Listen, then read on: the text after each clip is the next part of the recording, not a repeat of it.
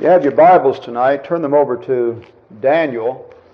This will be the first of a series of lessons going through Daniel. Tonight, we will introduce it and cover probably the first two chapters. And we're try, going to try to do it in one half hour segments. And so I'll uh, speak for a half an hour. And then after that, you'll be given any opportunity to ask questions or make any observation that you so desire and then we'll close it for tonight, and we'll do the same thing again uh, next week. First of all, the question that we want to uh, look at concerning Daniel, and it really ought to be the question that is in a person's mind, I think, anytime they look at any book in the Bible. Uh, especially when you consider today that we are living in a society that is not like the society that those of us that are older grew up in. Uh, there is tremendous doubt, tremendous skepticism concerning the inspiration of the Bible in our society. Uh, the morality uh, people that exist today in our country, people have tried to come up with uh, many reasons to explain the tremendous change in morality in our country. Uh, I believe it's it's staked in this issue of the inspiration of the Bible. The, the morality, as we had in the past, was a morality that was based on belief in the Bible, even those who were not practicing Christians uh, had a certain high degree of respect for it. Uh, it was the basis, the, the Bible, the, the law of Moses, the teachings of Christ and the apostles for our Constitution and for the majority of the laws uh, that have been passed in our, in our country. It no longer is, is that way.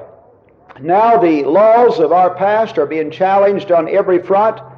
Uh, things that would have been considered wrong some years back are perfectly accepted as right uh, now. And there's any number of ways of showing this. Uh, uh the recent event with Magic Johnson and his uh, uh, getting AIDS. And we're all sorry that he has AIDS and, and anybody else that would get it. But the interesting thing to me is that he got AIDS by a lifestyle that a generation ago would have been considered very immoral. Uh, he had an absolute, by his own statement, multiplicity of sexual contacts. Well, the interesting thing is not just that he did that, but there was no remorse or sorrow, or even in our own, own society, there was no real indignation uh, that he, along with so many of the athletes and actors and actresses that our young people idolize, conduct himself this way, the real mistake was he didn't practice safe sex, and his message to the young people is going to be uh, don't make the mistake I did, practice it in a, in a safe way. And he has already been appointed by the president to a high position, and he's going to speak to the youth, and that is his message, unless he changes it. And our society has embraced that as a whole. Uh, some of the strongest comments against it, by the way, have come from the, uh, some of the cardinals and bishops in the Roman Catholic Church uh, who have spoke out very strongly for uh, one man, one woman, until death do you part, and for morality and, and for trying. There's one cardinal that's going to talk with uh, Magic Johnson and try to get him to change his message uh, to one of abstaining uh, from sexual relations until marriage itself. But suffice it to say, those that would feel that way are in the minority in our society. And so our morals have changed, and I believe that change in morals, and of course we give many other uh, issues, that, that just happens to be one we're all, we all have right on our mind. But I believe it's hooked into a respect for the Bible as the Word of God.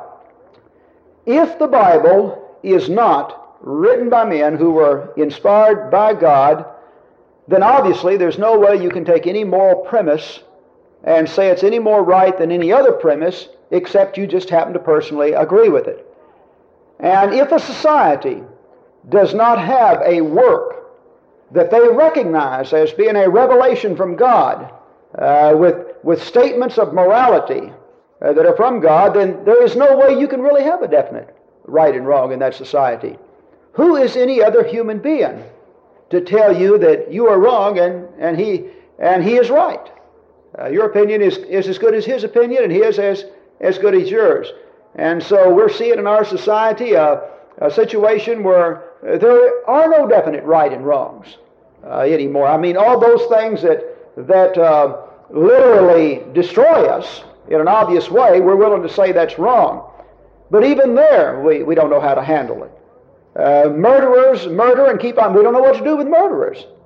You see, back when we followed the principles here, we believed that human life was made in the image of God, and when a person in a premeditated way took the life of another person, his life should be taken in return. That is the teaching of the Bible. Genesis 9 6, Exodus 21, over into the New Testament, where Paul makes a statement if, if I have done anything worthy of death, then I don't refuse to die. Uh, we don't know what to do uh, in our society. God is out of the picture. Uh, morality is uh, people are just the product of their environment and their genes, and therefore there's no accountability. So, in a very important subject is not just as something come from the Bible, but uh, really, is there any evidence that the information itself uh, is inspired by God? And as we go through Daniel, we want to look at it from this standpoint as we look at the messages. Now, let's look at a, a few of the things concerning Daniel and, and why you and I receive it. You and I, of course, are looking at it from a Christian viewpoint, but after we look at it from a Christian viewpoint, later on in the lesson, after we've concluded Daniel, we're going to look at it from just the viewpoint of somebody in the world uh, looking at the evidence.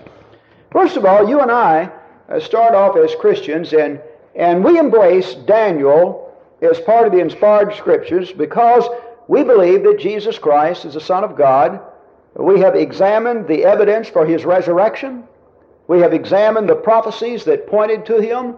Uh, we've ex- examined all of the evidences uh, in the Gospels and in the New Testament uh, and have come to the conclusion that Jesus uh, is the Messiah, uh, that the resurrection is a historical fact.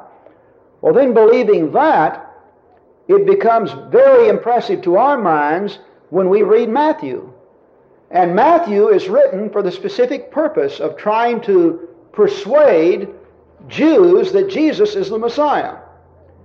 And Matthew quotes Daniel in Matthew 24 15 as a prophet of God. And when Jesus is talking about the destruction of Jerusalem and the destruction of the temple, and the end of that age and the ushering in of a new age and a new covenant, new era. He quotes Daniel. Okay, so the very fact that Jesus endorsed Daniel, but then again, Matthew would never have used that quote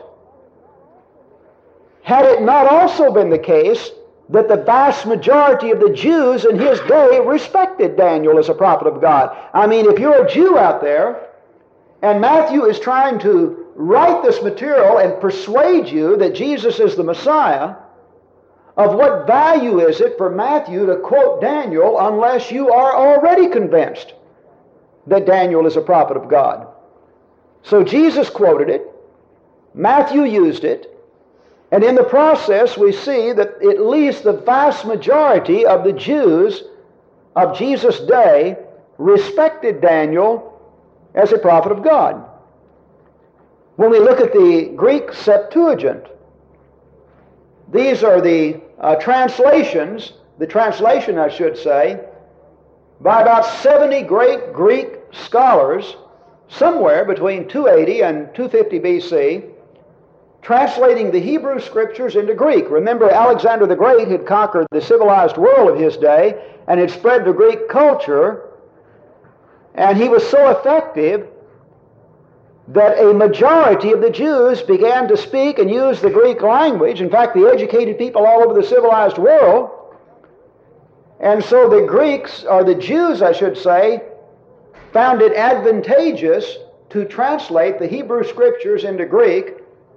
And so then when we go back and we see that the top Jewish scholars of that day translated Daniel into the Greek language and put it there with the other books of what you and I refer to as the Old Testament, again it shows that the top Jewish scholars recognized Daniel as a prophet of God.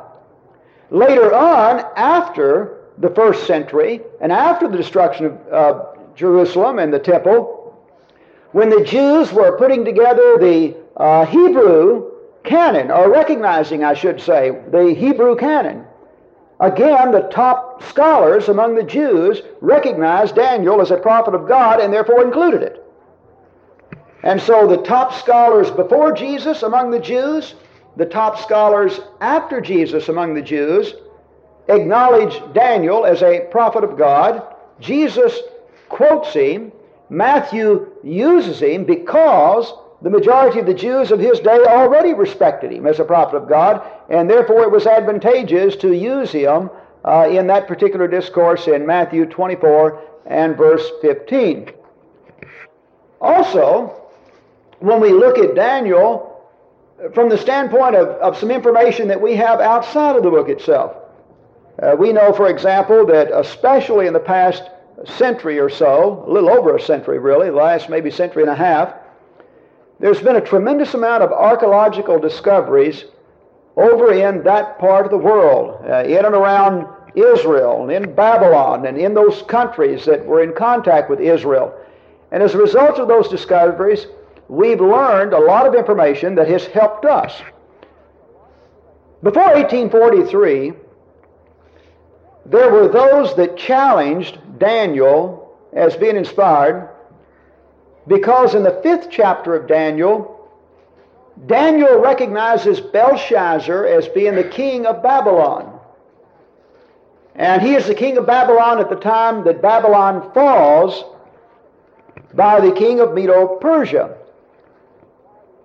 And so these people point out that, well, look, we have an obvious discrepancy. Obviously, the writer is in ignorance of history. He's writing probably uh, somewhere in the second century, uh, somewhere between 1 and 200, maybe about 164, right in there. And in trying to quote concerning a king centuries before, he has simply made up a name that he could slide by those ignoramuses of that day, but surely not the smart uh, theologians of today. And we know that Nabonidus was king at that time, so we have a direct contradiction. We can factually state uh, from Babylonian history uh, that Nabonidus was king at that time, and the Bible has Belshazzar.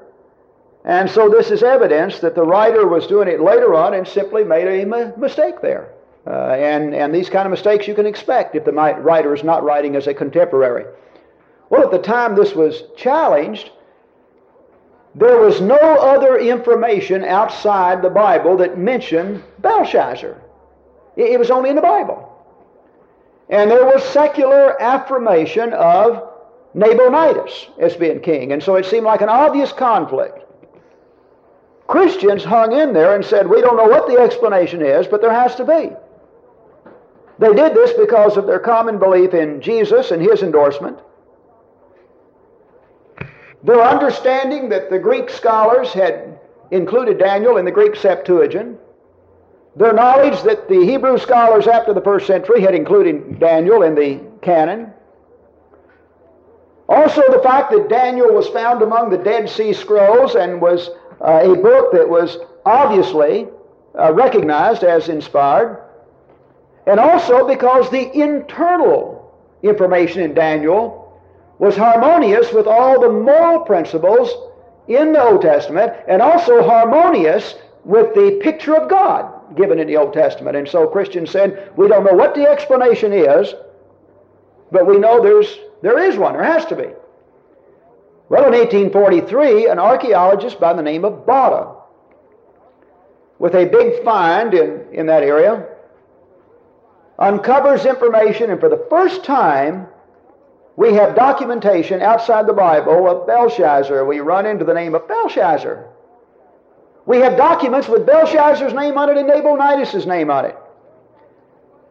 And the archaeologist comes forth with more information, and we find that yes, Nabonidus was king, his son was Belshazzar, but Nabonidus was somewhat of a religious archaeologist himself, and he would leave Babylon and go out into his other interest, and he left his son Belshazzar at home in Babylon to be in charge of things. And so then what we find through more information is perfectly harmonious with what we find in Daniel, and now we even understand another statement we didn't understand before in Daniel. What is it when it is said that uh, Daniel was to be the third ruler? Well, we know now. There was Nabonidus, Belshazzar, and then Daniel. But here's the interesting thing about this discovery vindicating uh, Daniel and being harmonious with it. And that is that up until that discovery in 1843, there was absolutely no piece of literature known to mankind that even had the name Belshazzar in it, except the Bible. And then when it comes forth, we find it perfectly harmonious. You know, one of the things that was interesting to me has been all through the years, and, and one of the things that gives me so much confidence now when somebody makes an argument about something that you really can't prove one way or the other, is that through the centuries, the people that have tried to discredit the Bible has, have always attacked it in the areas of silence. In other words, in areas that you couldn't prove one way or the other. And so they would just attack it. On that point, it's like uh, before we went to the moon, and somebody says, hey, the other side of the moon is such and such, and you don't believe it, but you've never been over there, neither has anybody else, so you can't prove they're wrong. And then after you go there, you, you can. It's very easy to make arguments when you're dealing with information that people cannot dogmatically prove one way or the other. But every time, without exception, that the archaeological discoveries have come in, they have always verified the scriptures and contradicted the theories that were against it. Uh, whether you're talking about the liberal theologians who said that, hey, Moses, this material that Moses supposedly wrote, you know, we know it's manufactured. I mean, look at the Jebusites and the, the Hittites and, and these other people that Moses talks about. There's no record of them outside the Bible. They're in the myth category. And then the archaeologist comes along and, and verifies every last one of them. And in the exact location where the Bible puts them, and with the same kind of customs and the same kind of gods as the Bible has them with. So it is with Daniel. Archaeology has been very kind to Daniel. Daniel's written in Hebrew and in Aramaic, beginning with the second chapter, the fourth verse, and on to the seventh chapter. Uh, we have material written in Aramaic, uh, the rest of Daniel is in Hebrew. Well, again, this is harmonious with the uh, internal nature of Daniel because Daniel in our book is an individual that is a young man, a young Hebrew, speaking the Hebrew language, is carried into captivity and then is sent to school for three years by Nebuchadnezzar and is taught the language of the Babylonians, which is Aramaic. And by the way, Aramaic will eventually become the language of the Jews in their Babylonian captivity so that by the time that Jesus comes on the scene, most of the Jews in that area uh, spoke Aramaic. And so we find Daniel written in uh, the, both the Hebrew and the Aramaic language. Now, I'm not a language scholar myself, uh, as far as somebody that is a specialist in that realm. But reading from those who are language scholars, uh, what, what I have been told is that the Aramaic in Daniel is written in a way as if it is a learned Aramaic. In other words, it's written in the Aramaic language, but it's obvious it's being written by someone that is a Hebrew. It, it, it would be like you learning French and speaking French, but separate from your accent, even in your writing, it would be obvious to French scholars that you're writing uh, as an American, even though you're doing it in French. And so the Aramaic is said to be that of, of one who has studied and learned the language, whereas the Hebrew flows very natural and, and seems to be that of somebody who spoke it as his, as his native language. And that again fits in uh, with the story of, of Daniel. Let's look at the book uh, in an overall view. And as we go through here, we'll look at the events in the book, and then we'll come back and and look very specifically at some of the evidences. And we want to note also, before we get into it, is that uh, the, to the question as to why uh, that almost from the very first in the uh, early second century, uh, that Daniel has been so tremendously challenged by unbelievers. The reason is that there are some absolutely fantastic things that happen in Daniel. You, you just simply, if the events recorded in Daniel are true and they actually happen, and if those prophecies and dreams actually took place when they are portrayed as taking place, you just have to embrace Daniel as inspired by God. The only way you can get out, the only way you can get out of rejecting Daniel as a prophet of God and inspired is by saying that these events that are so fantastic are totally fictitious and that these visions and dreams that everybody acknowledged were fulfilled, that they had to be written after the event and then redacted and made to appear as prophecy.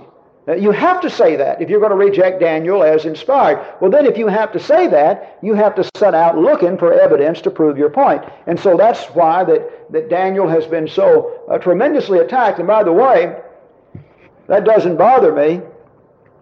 I love it. Uh, you should love it. Uh, it's just like as much as I hate that old Paul had to go to jail, I'm glad they put him in jail because of the letters that came forth from that. As much as I hate that Paul and the apostles had to die in the way they do, I'm glad that historically I'm given the opportunity to see that the people that wrote that material believed it so strongly that they would lay down their life for it. And I'm glad that the critics have gone after Daniel. Because in going after Daniel, they have motivated believers who believed on the premise that I set forth initially they had motiv- motivated them to go back and meticulously go over it with a fine tooth comb and challenge everything. And the end result has been an even greater respect for Daniel. And by the way, that's true uh, any time that a critic attacks anything that's truth, it causes other people to really go over it in a meticulous way. And if it is true, it'll shine brighter than it was ever, than it ever shined before. And I believe that's the case with uh, Daniel. If you was going to give a theme of Daniel, I think it would probably be the sovereignty of God over the affairs of men in, in all ages. By, by sovereignty, we mean control. Uh, the sovereignty of God, as expressed in the Bible, is one where, on the one hand, God is the creator, and on the other hand, God gives us all free choice and allows us to exercise that free choice. But from within that framework of our exercising free choice, God is in control and he is bringing about the accomplishment of his will uh, here on this earth. And the ultimate goal is for his will to be done here as it is in heaven. And so Daniel is going to give us a picture of the sovereign God who's not just the God of the Jewish people. He's the God of the Babylonians. He's the God that can have Nebuchadnezzar out eating grass if he wants to. He's the God that knows when the Babylonian kingdom is going to end and when the next one's going to replace it. He's the God that knows when the one will replace it. And He's the God that when the fourth great empire comes on the scene is going to bring about a kingdom that will never be destroyed. And He's the God that is in control of the spreading of His will, providentially caring for His people in times of distress, disciplining His, people on the one hand, such as the Jews in Babylonian captivity, but on the other hand, doing that discipline in such a way that nobody among the pagans or among the Jews is going to get confused and think, hey, our idols are really God. And so Daniel and Ezekiel and Jeremiah and people like them are there to interpret these events so that nobody's going to be mistaken about the fact that, that hey, God's people may be in captivity, but Jehovah is still the creator of the universe. He's in control. Nebuchadnezzar, you better recognize it, and, and everybody else that comes along. And so Daniel, written, showing and displaying the, the sovereignty and the control of God, and as you read it from a Christian viewpoint, uh, once you have examined the evidence and, and been convinced of its inspiration, it does a lot of good things for your mind. I mean, in our world today, you just think uh, here we've got AIDS uh, on a rampage.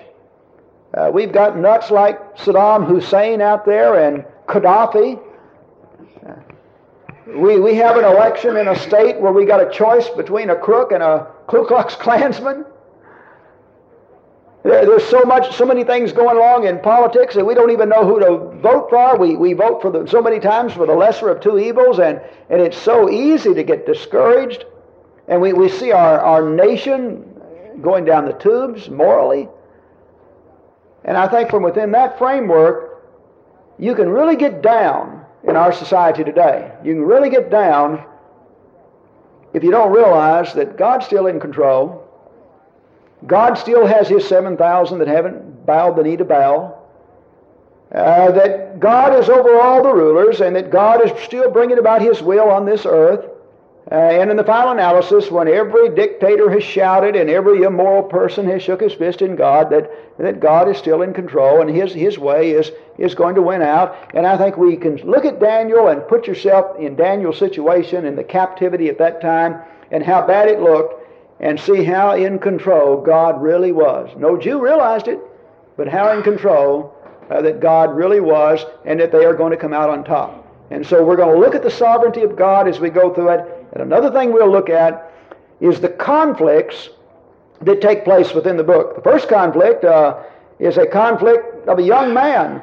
Do I obey the health code of the law of Moses, or do I indulge in the pagan meals and ways of eating and, and doing things? And, and here's a young man going into captivity and, and having the integrity to obey God when there wasn't too many people of God in, in his environment. That's our uh, big conflict at first. The next is a conflict between uh, the magicians and the astrologers of that day and a man who claims to be a prophet of God. Is there really any difference that anybody else can discern and see? And we'll have a conflict there. And then in the third chapter, there's a conflict with idolatry. And then we move on from there, and there's a conflict dealing with the desecration of the things from the temple of God and, and our seeing that God is providentially aware and, and concerned about these matters. And then we move into the God's providential care and deliverance of Daniel and, and the young men that went into captivity with him. And then as we look at that, we'll look at the many visions that speak to the future itself. Okay, let's conclude the, the introduction then for tonight. And tomorrow or I should say next week, we will specifically uh, read the first two chapters and discuss just that, the first two chapters, and then we'll proceed on through the book. Okay, as we conclude, anybody with any comments or observations, questions, anything you'd like to say about the material that we talked about tonight?